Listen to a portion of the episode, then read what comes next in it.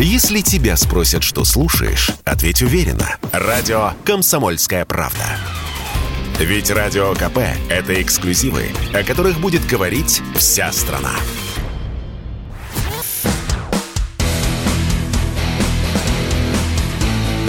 Программа с непримиримой позицией. Утренний Мордан. И снова здравствуйте, и снова в эфире Сергей Мардан, радио «Комсомольская правда», YouTube-канал Мардан Live и телеграм-канал Мардан.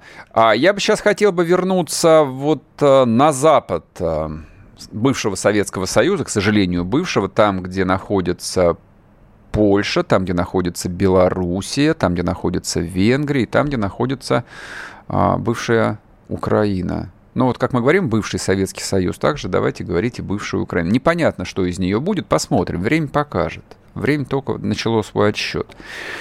А, вот а, те разговоры, которые казались такими очень теоретическими, а, ну, как бы для того, чтобы языки, то, что называется, почесать, о том, что есть там три Украины или есть четыре Украины, а давайте вот э, все вернется к тому, как было, а Львов и Ивано-Франковск пусть заберет Польша, а Венгрия заберет себе там часть э, Подкарпатия какого-то, а мы заберем все остальное. Вот действительно, пару месяцев назад эти разговоры, ну, были такие довольно унылые, смешные несерьезные. То есть реально как бы там умные люди, а про это старались э, не разговаривать, оставляя эту тему, ну, каким-то футурологам или историкам-футурологам. И вот сейчас эта тема неожиданно обретает э, плоть и кровь.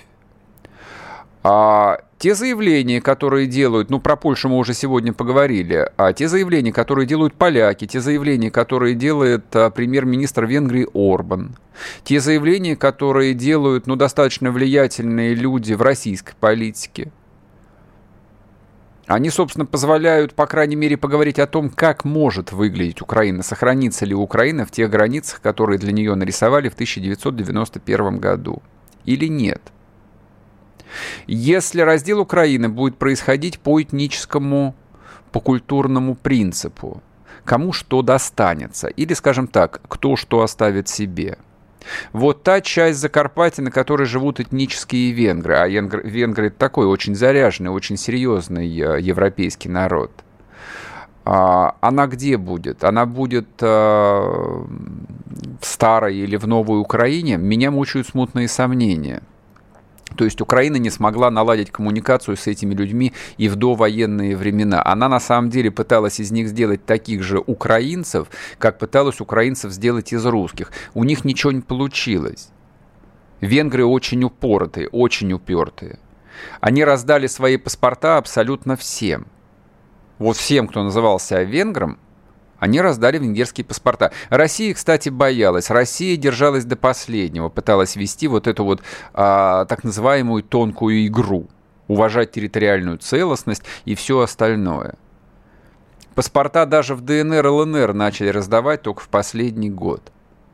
А до этого людям приходилось пройти семь кругов ада для того, чтобы стать гражданином России. Ладно, проехали. Война все спишет, как известно. Вот, но венгерские паспорта там у сотен тысяч людей.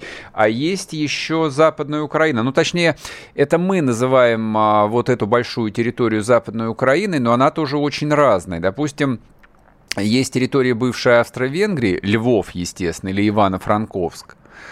А, но он тоже неоднороден.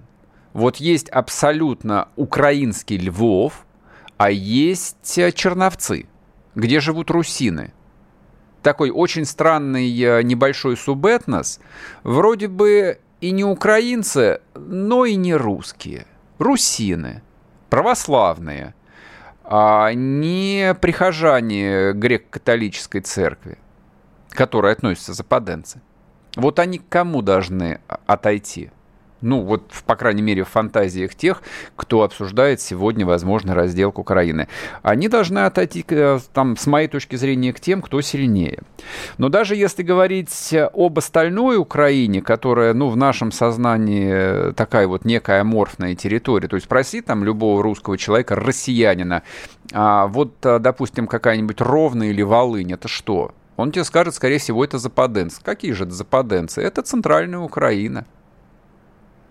Которая еще там, 60-70 лет назад была вполне себе русской. Но процессы-то идут, то есть, если кто-то не занимается национальным культурным строительством, это не значит, что этим не занимаются другие люди, занимаются. То есть, украинский нацбилдинг, конечно же, существует. И вот, э, собственно, то, что сейчас называется термином денацификация, по-прежнему никто его не хочет по какой-то причине для российских граждан расшифровать, о чем же идет речь. А, он подразумевает в большой степени деконструкцию украинского национального мифа. Не замену его на русский национальный миф, а деконструкцию того украинского национального мифа, который строился в течение 30 лет. В этом украинском национальном мифе существуют отдельные украинцы и отдельно русские. Культурно несовместимые. Два абсолютно разных народа, которых вот э, по воле случая там временами сводила историческая судьба, но они все равно не перемешивались. Вот внутри этого украинского национального мифа существует там свой пантеон героев, который для нас абсолютно враждебен. В нем существует Гетман Мазепа, который э, десятилетиями э, присутствовал на украинских деньгах, но наших московских начальников это нисколько не смущало. Они считали, что это не важно. Ну, естественно, конечно, а все расчеты-то ведутся в долларах, поэтому кто там что на своих деньгах рисует, Мазепу, Ленина или город Красноярск, не имеет вообще никакого значения. Оказалось, имеет. А сейчас, оказалось, имеет. Ну да, там еще есть Бандера и Шухевич, но я вам скажу так, вот для меня, как для человека зацикленного на истории, а принципиальной разницы между Бандерой и Мазепой нет никаким. Более того, я считаю, что Мазепа, а, ну, с точки зрения формирования национальной идентичности, гораздо важнее и гораздо опаснее, чем Бандера. Бандера это так, это незначительный эпизод Второй мировой войны. То, что украинцы его надувают как э, жабу, соломинкой надувают, ну, свидетельствует лишь о том, что у них э, очень небогатый выбор. То есть в плане вот кандидатов на национальных героев, там особенно, ну, относительно новых, там и, собственно, ну, а на что опереться-то? Вот, они поэтому и пытались э, украинизировать э, Сергея Королева, называть его украинским авиаконструктором. Они поэтому пытаются называть великим украинским изобретателем Сикорского – уроженца города Киева, который уехал в Америку и фактически создал э, вертолет как вертолет, как геликоптер по-украински. Выбора нету. Но а, Денацификация, конечно же, не исчерпывается только вымарыванием имени Бандеры с карт украинских городов. Она не ограничивается только уничтожением гигантского количества а, учебной и прочей просветительской литературы, в кавычках, которой забиты все украинские школы, районные библиотеки. Вы понимаете, а мы несколько десятилетий считали, что это какая-то ерунда. Правда, абсолютно. Мы считали, что это полная дребедень. Но посмотрите вот на любую нашу э, там, отечественную библиотеку. В большом городе или в малом городе. Много ли там людей? Много там детей сейчас? Я вам скажу, нет. Там почти нет детей. А задайте вопрос любому библиотекарю, э, как они формируют свои библиотечные фонды – кто им поставляет вот некий список литературы, причем делает ли акценты на чем-нибудь. Я вам скажу, нет, никто им ничего не поставляет, и акценты ни на чем не делаются. Ну, разве что там а, в преддверии какого-нибудь очередного юбилея Победы а, присылают а, очередные книжки, написанные непонятно кем, про Великую Отечественную войну. Хотя все главные книжки о Великой Отечественной войне уже написаны, их просто нужно переиздавать достаточно. Не надо писать ничего нового, лучше вы не сделаете все равно. А украинская власть, украинское государство этим занималось, занималось совершенно целенаправленно. Поэтому, а, ну вот а, те фотографии, те видео, которые сейчас выкладываются а, из освобожденных городов и поселков в Донбассе, вот на меня, например, там производит совершенно ошеломляющее впечатление. То есть количество вот этой, как бы подобрать правильный термин, мне не нравится слово укронацистское, ну хорошо, давайте я буду использовать. Вот количество этой укронацистской литературы в сельских школах производит впечатление. То есть я смотрю на гигантский ассортимент этих книжек, отлично изданных, талантливо изданных причем, с великолепными иллюстрациями, которые дети с удовольствием а, листали, рисовали их у себя в тетрадках, перерисовывали. Ну, как мы в детстве рисовали рыцарей, вот так вот они рисовали вот этих вот захисников. Я понимаю, что нам предстоит настолько тяжелая, настолько сложная работа многолетняя, что становится немного не по себе. Не по себе от того, что я-то знаю, а, что мы не готовы к этому. У нас нету структур никаких ни государственных, ни окологосударственных, ни негосударственных. У нас у самих э, нет, в общем, четких формулировок, которые мы готовы сейчас транслировать, даже для себя. А тем более этих формулировок нет применительно к освобожденной Украине. После короткого перерыва продолжим об этом говорить. Мне кажется, это важно. Если тебя спросят, что слушаешь, ответь уверенно. Радио «Комсомольская правда». Ведь Радио КП – это самые оперативные и проверенные новости.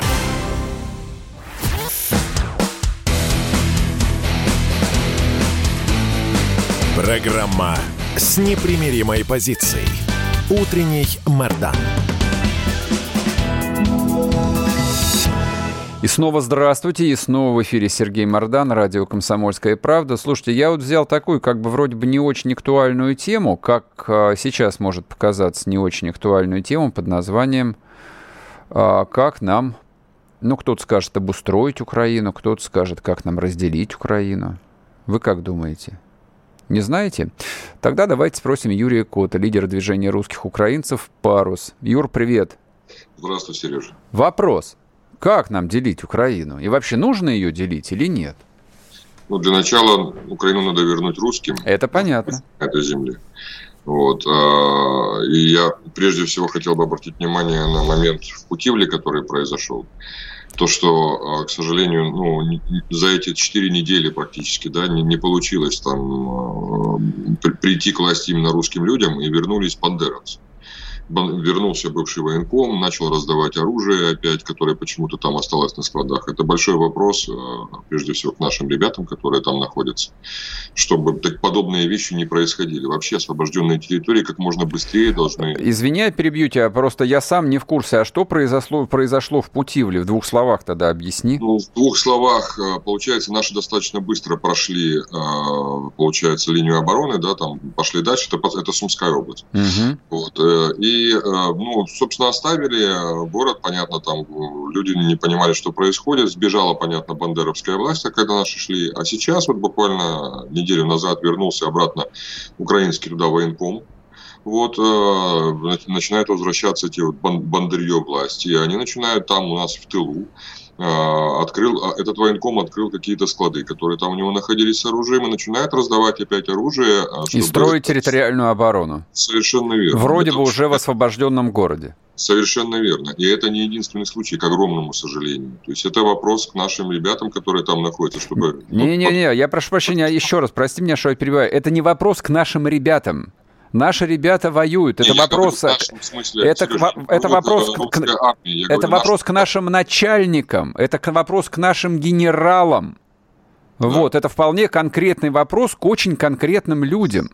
Вот, это вопрос к Минобороны в том числе. Вот, а к ребятам вопросов нет никаких. Ребята не, воюют. Я говорю, нашим ребятам, которые там на месте находятся, именно русские люди, которые, собственно говоря, пришли вместе с русской армией, те, которых освободили там на местах. Понятно. Не ждите, что кто-то вам чего-то будет. Берите власть в свои руки. Заканчивайте вот это вот непонятно, что придет кто-то и вам в клювик положит. Юр, что это Юр который... ну а как? Ну а как? Ну подожди, пожалуйста. Ну прости, что я с тобой сразу начинаю спорить. Ну а как по-другому? Что значит берите власть в свои руки? Ну вот смотри, вот прошла русская армия там маршем, походом мимо города Путивли. Все там первое время со страху сбежали. Там не осталось никакого гарнизона, никакой комендатуры. Там не осталось даже 10 русских солдат. Да. Вот, просто оставили город и пошли дальше. Вот так же, как обошли Сумы, обошли и этот условно освобожденный Путивль. Там кто и как должен прийти к власти, на основании каких решений? Э, Путивль не, не обходили, через Путивль прям прошли. Хора... Ну и что, и что из этого просто, следует? Ну, прошли. Они, дальше у них есть задачи военные, они их решают. Я очень переживаю, что просто наши военные успехи не, не навернулись медным тазом. В результате э, они же готовились все 8 лет к этой ситуации, к так называемой партизанской войне, теробороне. Да, безусловно, большой вопрос в том числе к руководству, которое отвечает за эти, э, эти моменты. Да, и, и ты же не, не будешь там, я думаю, отрицать, что в Херсоне бегают полудурки, эти желто-голубые попугаи, которые людей людей выводят на митинги. В конце концов, пора это заканчивать. Вот э, в, в Мелитополе вроде как э, вот организовала сейчас уже группа людей в Мелитополе, да, которые начинают их там успокаивать.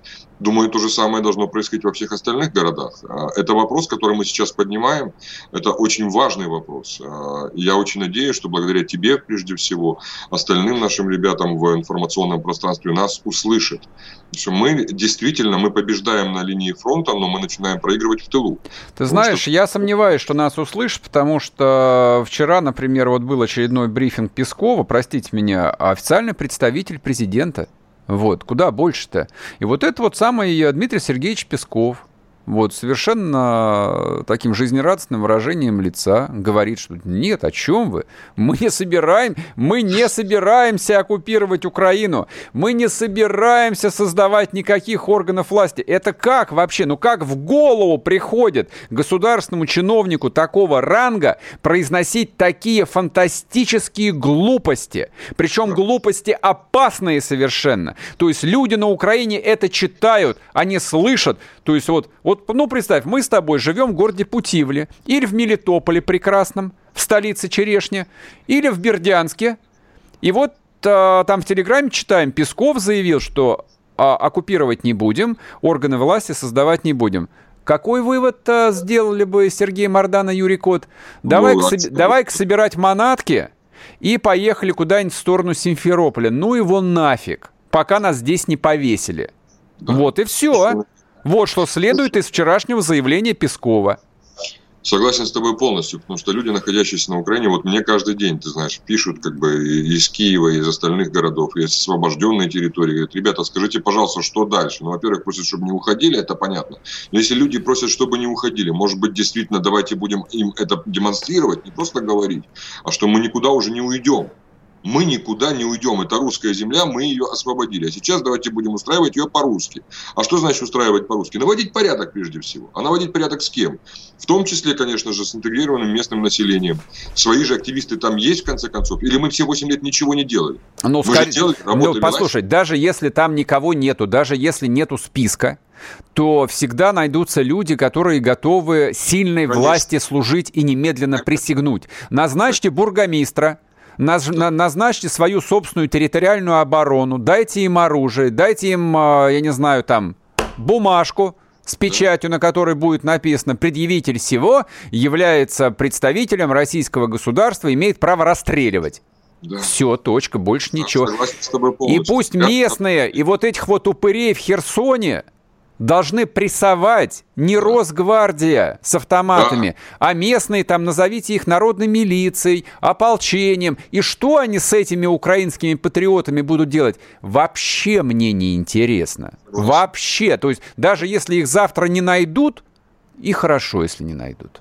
Да, я тебя понимаю прекрасно. Есть местные люди, у которых действительно есть большой счет к этой мрази. И надо дать этим людям возможность реализовать эти задачи. Тем более, что они совпадают и с нашими задачами, и с отчаяниями людей, живущих на местах. Очень много казаков. Почему казаков к этому вопросу сейчас не, не, не, не привлекать? Тем более мы сейчас говорим про исторические земли Новороссии. Это казаческий край, Бессарабский, ну и так далее. То есть это большой вопрос. Я очень надеюсь, что все-таки в ближайшее время ситуация изменится. Второй вопрос, конечно, это гуманитарка.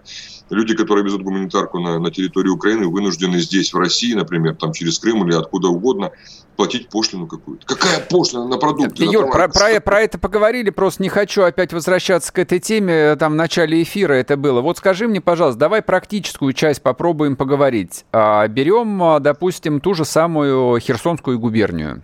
А с твоей точки зрения, вот а, как бы ты организовал бы жизнь на этих территориях? Вот формат оптимального устройства для России, для, для России и для русских. Да, ну, оптимальный формат, конечно, это появление местной власти, э, созданной из местных, живущих всего 7 лет под пятой сатаны людей, и, конечно, тех людей, которые были вынуждены покинуть этот край, кто куда? Ну, прежде всего, конечно, в Россию, потому что за 8 лет уже многие проявили и объяснили, есть люди, с которыми можно вести диалог, которые не несут, не продолжают нести эту совершенно идиотскую, разрушительную идею украинства, а в конце концов занимается э, восстановлением русской идентичности. Вот. Э, малоросы, новоросы – это те люди, которые, собственно говоря, являются коренным населением этой земли. Сто лет назад подавляющее большинство жителей нынешней Украины, даже тех земель, которые, кстати, сегодня, э, ну, в свое время там Ленин и остальные там прирезали искусственно к так называемой Украине, да, это там тоже было очень много новоросов.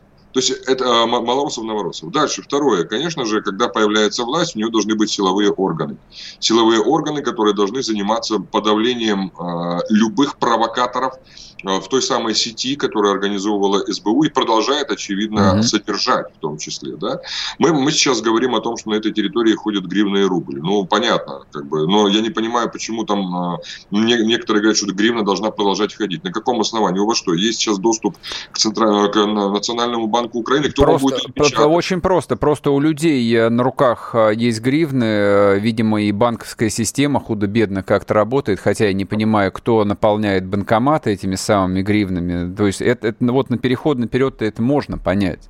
Переходный период, да, но людям же не говорят там, что это переходный. Опять же, это то, о чем мы с тобой говорим, с какой идеей мы туда идем. Людям продолжают рассказывать, нет, нет, нет, мы зашли, вышли, а вы будете разбираться. Нельзя этого делать. Нельзя этого делать. Если мы уже пришли, мы должны действительно показать витрину, какой будет э, эта русская земля. Что же мы видим по факту, да, совершенно другие вещи. Дальше, помимо того, что у нас э, есть э, там, э, допустим, мы с тобой сформировалось уже там э, руководство, есть силовые органы, это первое, как говорится, два столба толпа. Дальше стоит вопрос идеологии. Какую идеологию мы туда несем?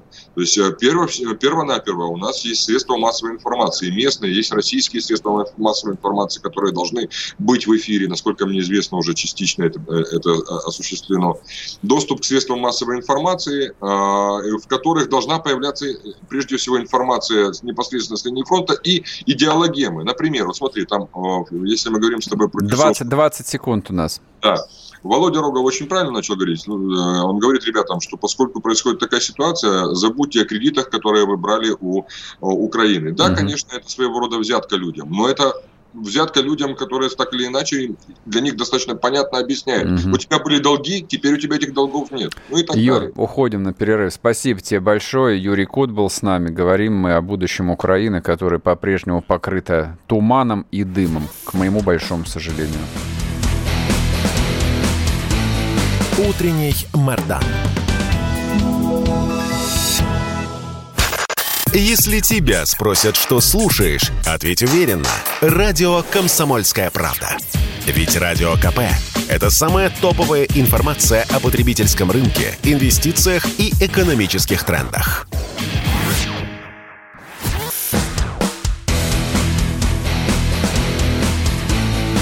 Программа с непримиримой позицией – Утренний Мордан. И снова здравствуйте, и снова в эфире Сергей Мордан, радио «Комсомольская правда». Да, сегодня вот, к сожалению, Дмитрий Сергеевич Песков тут подкинул некоторое количество а, тем для упоминания себя. Не знаю, с какой целью не понимаю, что так на него повлияло. Но, да нет, ничего на него не повлияло. На самом деле это обычный брифинг. Естественно, на этом брифинге задаются э, вопросы, которые журналистов волнуют. А Песков отвечает, э, в общем, э, ну, по своей какой-то методичке. Он же довольно в узком коридоре. А меня смущает именно вот этот вот коридор. Меня смущает содержание этой самой методички, то, что в ней спустя месяц не появляется на самом деле никаких внятных взрослых ответов на жизненно важные для всей страны страны вопросы. И это касается в том числе и вот той темы, которую мы сейчас э, долго так э, обсуждали, больше часа фактически мы обсуждали одну тему, да, а что делать вот э, с той э, территорией, Украины, которую мы уже освободили, как там должна быть организована жизнь, какое будущее. А в перерыве я сейчас э, посмотрел ленту новостей в Телеграме, но наткнулся примерно на то же самое новости уже обсуждают о том, что господи, как у них называется, Главное управление разведки ВСУ на территории Западной Украины, где под Львовом они готовят диверсионные группы для атак на пророссийских активистов. А что это, секрет для кого-то? Это для кого-то секрет? Но вот первого пророссийского активиста, ну точнее не первого, это первое, вот что стало широко известным, убили в Херсоне позавчера. Кто убил? Нашли? Нет? ну, там э, главное скандальное обстоятельство этой истории даже не в том, что там наш человек погиб, а в том, что он просил либо дать ему охрану, либо дать ему оружие, и ему отказали, и в том, и в другом. И это уже ближайшее будущее, то есть нужно создавать местные органы власти, и нужно бороться с диверсантами, с врагами, с бандподпольем, потому что главное, что должна принести Россия на эти территории – безопасность. Безопасность – это главная примета государства. Государство гарантирует своим подданным безопасность. И, соответственно, только у государства есть монополия на насилие. Вот когда мы видим, допустим, сюжеты, где на Украине там приматывают скотчем а, мародеров к столбам и избивают – то есть э, нас это шокирует э, не потому, что вот это пример там какой-то вот э, безусловной там дикой жестокости. Да нет, там людей же никто не сжигает живьем, их не убивают, не режут, нет, их просто вот там порят по заднице. Но нас это шокирует, потому что мы понимаем, что это суд Линча, и что вот от этого сюжета всего лишь пол шажочка, да, для того, чтобы людей а, самосудом и убивать в том числе, это отсутствие государства. А Россия является собой э, вот э, другой пример, контрсилу. Мы несем мир и порядок. Вот. Ну а еще хотелось мне очень поговорить про предателей. Про предателей. И тут тоже я позволю себе оттолкнуться от вчерашних э, заявлений пресс-секретаря президента господина Пескова – который тоже очень поликорректно, очень вежливо, в духе а, довоенных времен, так бы я сказал бы, сказал, что да, в Кремле видят, что не все поддерживают специальную операцию. Людей, которые не поддерживают, их примерно 25%. Мы их слышим, но, тем не менее, абсолютное большинство людей на стороне президента. Да это мы знаем, Дмитрий Сергеевич, что абсолютное большинство людей на стороне президента. Мы сами на стороне президента. Но у нас вопрос, 25% а это много или мало? И не слишком ли э, вы внимательно слушаете это 25%? А главное, что нас беспокоит, э, чтобы вы э, не сделали неверных выводов из позиции, и изменения этих самых 25%. И еще там прозвучало одно заявление, тоже очень политкорректное, очень мягкое, такое в духе до военных времен, в духе того, что было до 24 февраля 2021 года, 22 года, извините меня.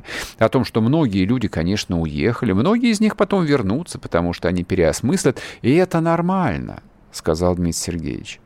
У меня вопрос, а друг его Венедиктов а, уехал же ведь, да? Он тоже должен вернуться, все будет нормально. Может быть, даже и радиостанция «Эхо Москвы» в прежнем составе появится в эфире. И там а, Александр Глебович Невзоров а, получит свою программу. И Гонопольский, который несколько лет, да какой несколько, 8 лет еженедельно крыл по матери Россию и российскую власть и русский народ тоже все вернется. Это нормально же, Дмитрий Сергеевич. Это нормально. Когда люди уезжают, приезжают, мы же часть открытого мира. Мы же граждане э, чего, Вселенной? Не, мы, мы граждане, ну, я понимаю, что многие вот из этой социальной страты, да, а, которые ездили за границу по 10-20 раз в год, они действительно граждане мира. Они временами сами путались, где они живут то ли на Лазурке, то ли на Барбадосе, то ли в России. Ну, в Россию приезжали работать, а жили в другом месте. Это мы все понимаем. А до 24 февраля подобное отношение подобная логика была вполне приемлема. Только мне кажется, что для страны воюющей эта логика не то, что неприемлема, она смертельно опасна. И то, что э, высшая власть по какой-то необъяснимой для меня причине, правда, необъяснимой, я не могу найти объяснение, не, по-прежнему не хочет называть вещи своими именами, по-прежнему не хочет называть врага врагом, предателя предателем, это начинает все больше и больше беспокоить. Вот ровно как а, пророссийские украинцы, граждане бывшей Украины на освобожденных территориях боятся проявлять свою лояльность России, потому что боятся, что завтра их сдадут, завтра подпишут какой-нибудь очередной мир – согласно которому да, все, что мы требуем, это признание ДНР, ЛНР и Крыма, и все. А как будет с Херсоном, а как будет с Бердянском? Люди этого не понимают. Вот поэтому они сидят и боятся. Вот то же самое и внутри России. Люди, которые готовы воевать, на своем месте. Нет, я сейчас а, не про ту, не про настоящую войну, которая с установками ГРАД и с автоматами, а ту войну, которую Россия объявил евроатлантический мир на уничтожение, но мы-то понимаем, что это война на уничтожение. Мы готовы там, если надо, и повоевать, и затянуть пояса готовы, и, в общем, а, слегка видоизменить образ жизни, или не слегка, как придется, как пойдет, мы готовы. А побаиваемся мы того, что вот э, многие начальники не готовы к этому. И что вот что-то изменится и скажут, да не, вы ошиблись, на самом деле э, мы цивилизованные люди, мы ведем э, переговоры с нашими партнерами. А, Россия продолжает оставаться надежным поставщиком энергоресурсов по-прежнему. Вот с этими энергоресурсами ведь доходит э, совершенно до полного идиотизма.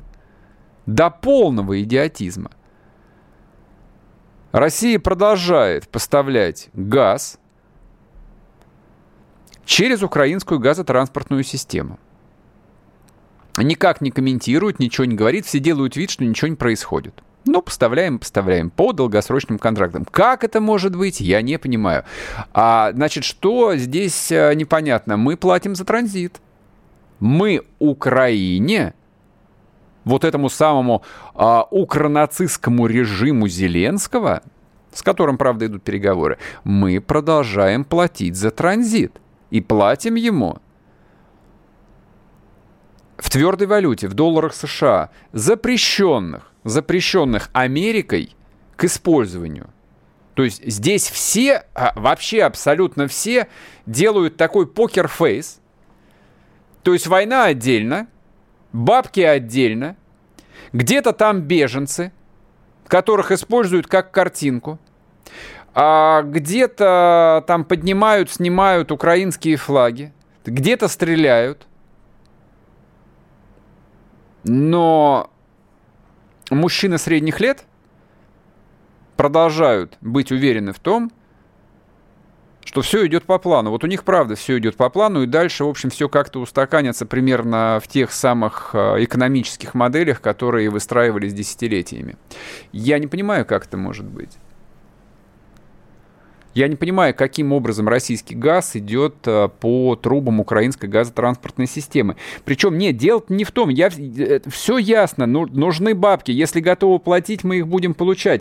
Но дело в том, что, допустим, э, Макфол, бывший посол США в России, вчера озвучил вещь, которую, видимо, не он придумал. А давайте Россия будет поставлять газ, но мы деньги за этот газ будем накапливать на искроу счетах ну, которыми Россия не сможет воспользоваться, а потом мы отдадим эти деньги, ну, правительству новой э, свободной России.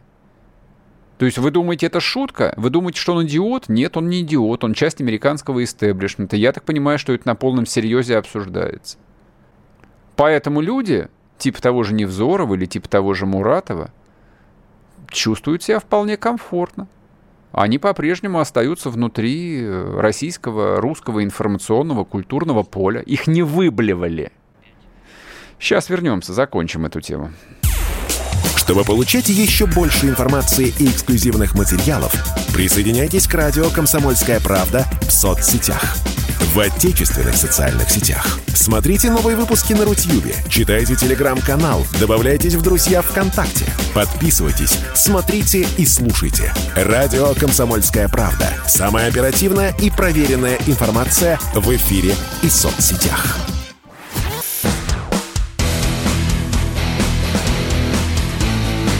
Программа с непримиримой позицией. Утренний Мордан.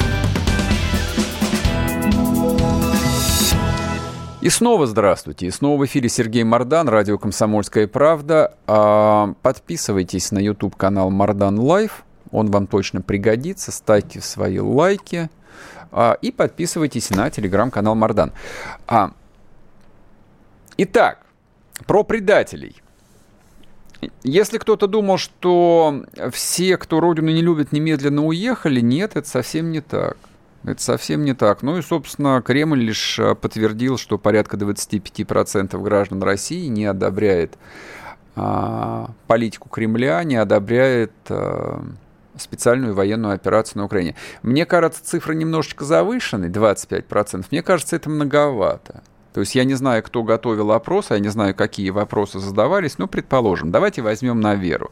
Я исхожу из другого. Я исхожу, что и согласно опросам в ЦИОМа, а, почти 80% граждан России одобряют а, политику Путина и доверяют лично Путину. Российская, э, российская политика – это Путин.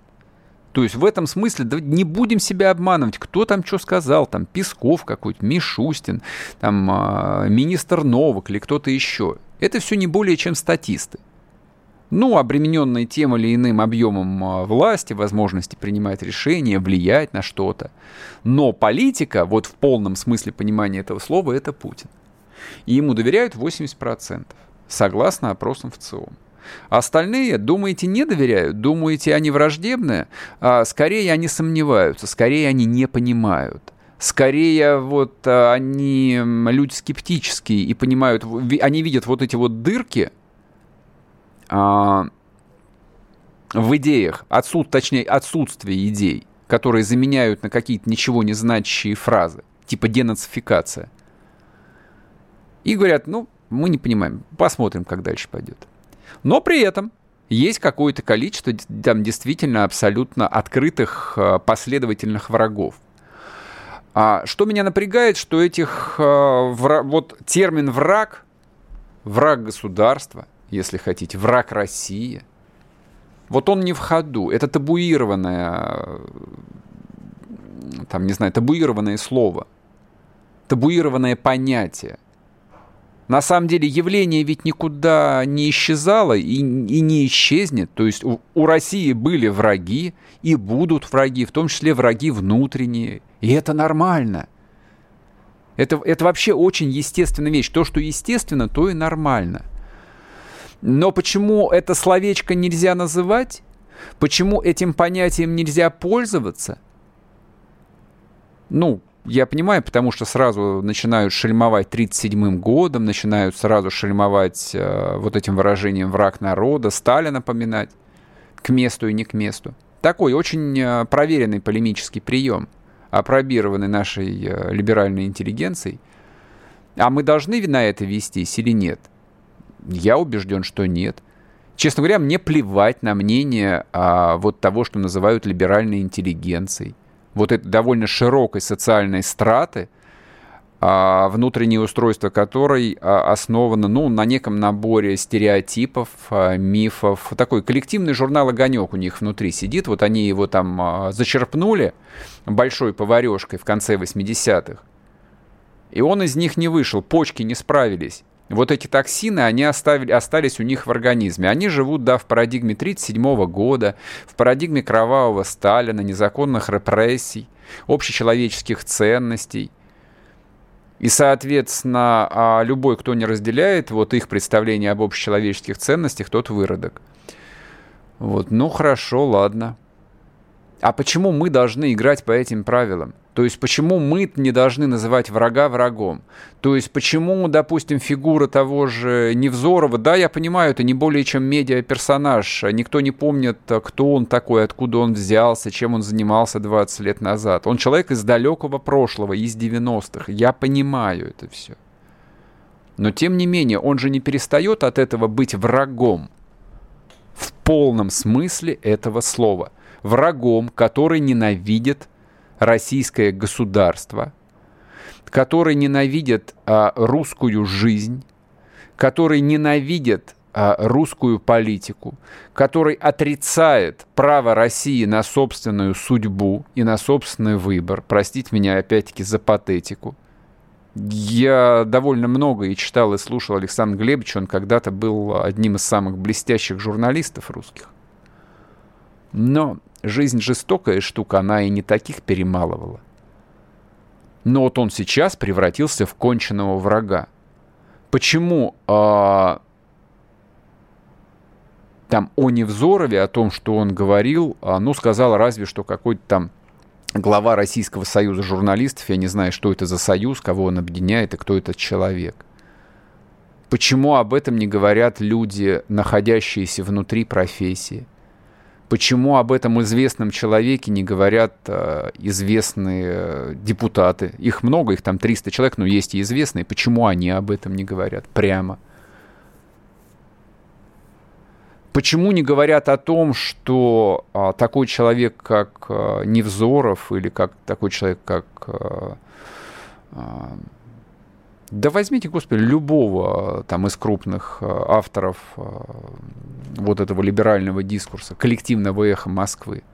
Ведь по-прежнему никто, а, почти никто не рискует про них говорить, используя термин «враг». Это считается неприличным – Почему? Объясните мне, почему врага нельзя называть врагом? Ведь это же так нормально. Это же честно, это благородно, это дуэль. Ты уважаешь своего врага. Ты не отрицаешь его существование. Ты его не, не расчеловечиваешь, ты просто называешь вещи своими именами. То есть, например, таким же врагом является Дмитрий Муратов, лауреат Нобелевской премии – то то, что он получил Нобелевскую премию, его э, делает не врагом.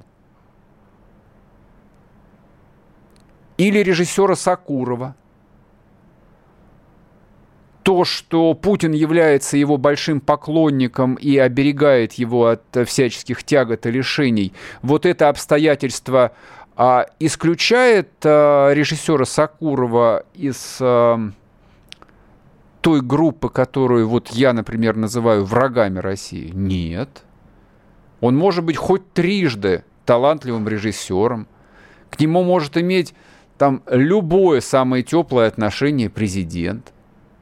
По-человечески я понимаю. Но Сакуров же при этом все равно остается врагом.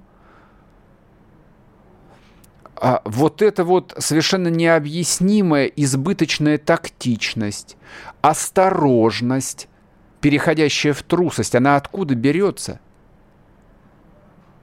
То есть почему люди, которые категорически не согласны с тезисами того же коллективного Невзорова или коллективного Сакурова, они боятся об этом прямо говорить? Ш ну, почему? Чтобы что о них не подумали? Что они такие же, как Соловьев? А почему бы, собственно, и нет? А вы что, должны обязательно вот на 100% разделять позицию Владимира Рудольфовича в чем-то? Или вы должны в любом случае на 100% с ним расходиться, а почему вы не считаете, что вы в чем-то можете быть согласны, а в чем-то не согласны? Вот эта вот коллективная боязнь либеральной жабы, она откуда в русском обществе... А... Я знаю, откуда она появилась, я не понимаю, почему она до сих пор жива. Месяц прошел. Прошел месяц с того момента, как Россия вступила в открытое смертельное противостояние со всей мировой жабой. Это противостояние насмерть. В нем не будет никаких сепаратных переговоров, даже если кто-то о них мечтает до сих пор. Не будет. Либо Россию разберут на части по результатам этой мировой войны, либо Россия выиграет эту войну. Выиграет для себя мир на своих условиях. Вот и все. Но вот в этой ситуации, почему наше образованное общество выглядит просто как какой-то, как парализованная обезьяна перед удавом К. Вы чё боитесь-то все? Почему вы боитесь врага назвать врагом? Почему вы боитесь принять судьбу, которая вам уже по факту досталась? Все такие воспитанные, все такие вежливые. Ну как же, это ж так приятно. У нас есть наш собственный русский лауреат Нобелевской премии, который, да, хочет продать теперь медаль, свою Нобелевскую деньги отправить несчастным украинцам. Отправьте медаль вместе с Муратом в посылке куда-нибудь. Не-не, в посылке нужно дырки сделать, чтобы он дышал. Вы что, упаси бог меня такое желать. Что он тут делает? Он давно должен присоединиться к Невзорову, Венедиктову и ко всем остальным. Ко всем несогласным. Либо отправиться туда, где находится другой несогласный, Алексей Навальный, которому вчера, кстати, дали 9 лет. Вот два сценария, я считаю, должно быть жизненных у этих людей, и никак не по-другому. Вот, собственно, и все на сегодня. Будьте здоровы, берегите себя. Ну, напоследок можете подписаться на телеграм-канал Мардан. Вы слушаете радио «Комсомольская правда». Здесь самая точная и оперативная информация о спецоперации на Украине. Репортажи наших журналистов из зоны боевых действий. Много населенных пунктов брали вообще без боя, потому что ВСУ или националистические батальоны оставляли и бежали. В самом Донецке, по сообщению жителей, по нашим личным ощущениям, ночь прошла относительно тихо. Мне командир сказал, что у них там просто интенсивная перестрелка идет с обеих сторон. Заявление официальных лиц. Поэтому рассказывать, что Россия не вела переговоры или отказывалась, ну, это вранье. А 8 лет что мы делали? Ждали, терпели, просили, показывали, демонстрировали материалы. Комментарии экспертов. Ошибки совершила киевская власть, потому что на ее территории происходил конфликт. Срочные новости о ситуации вокруг Украины слушайте 24 часа в сутки на радио «Комсомольская правда». Никаких фейков, только проверенная информация.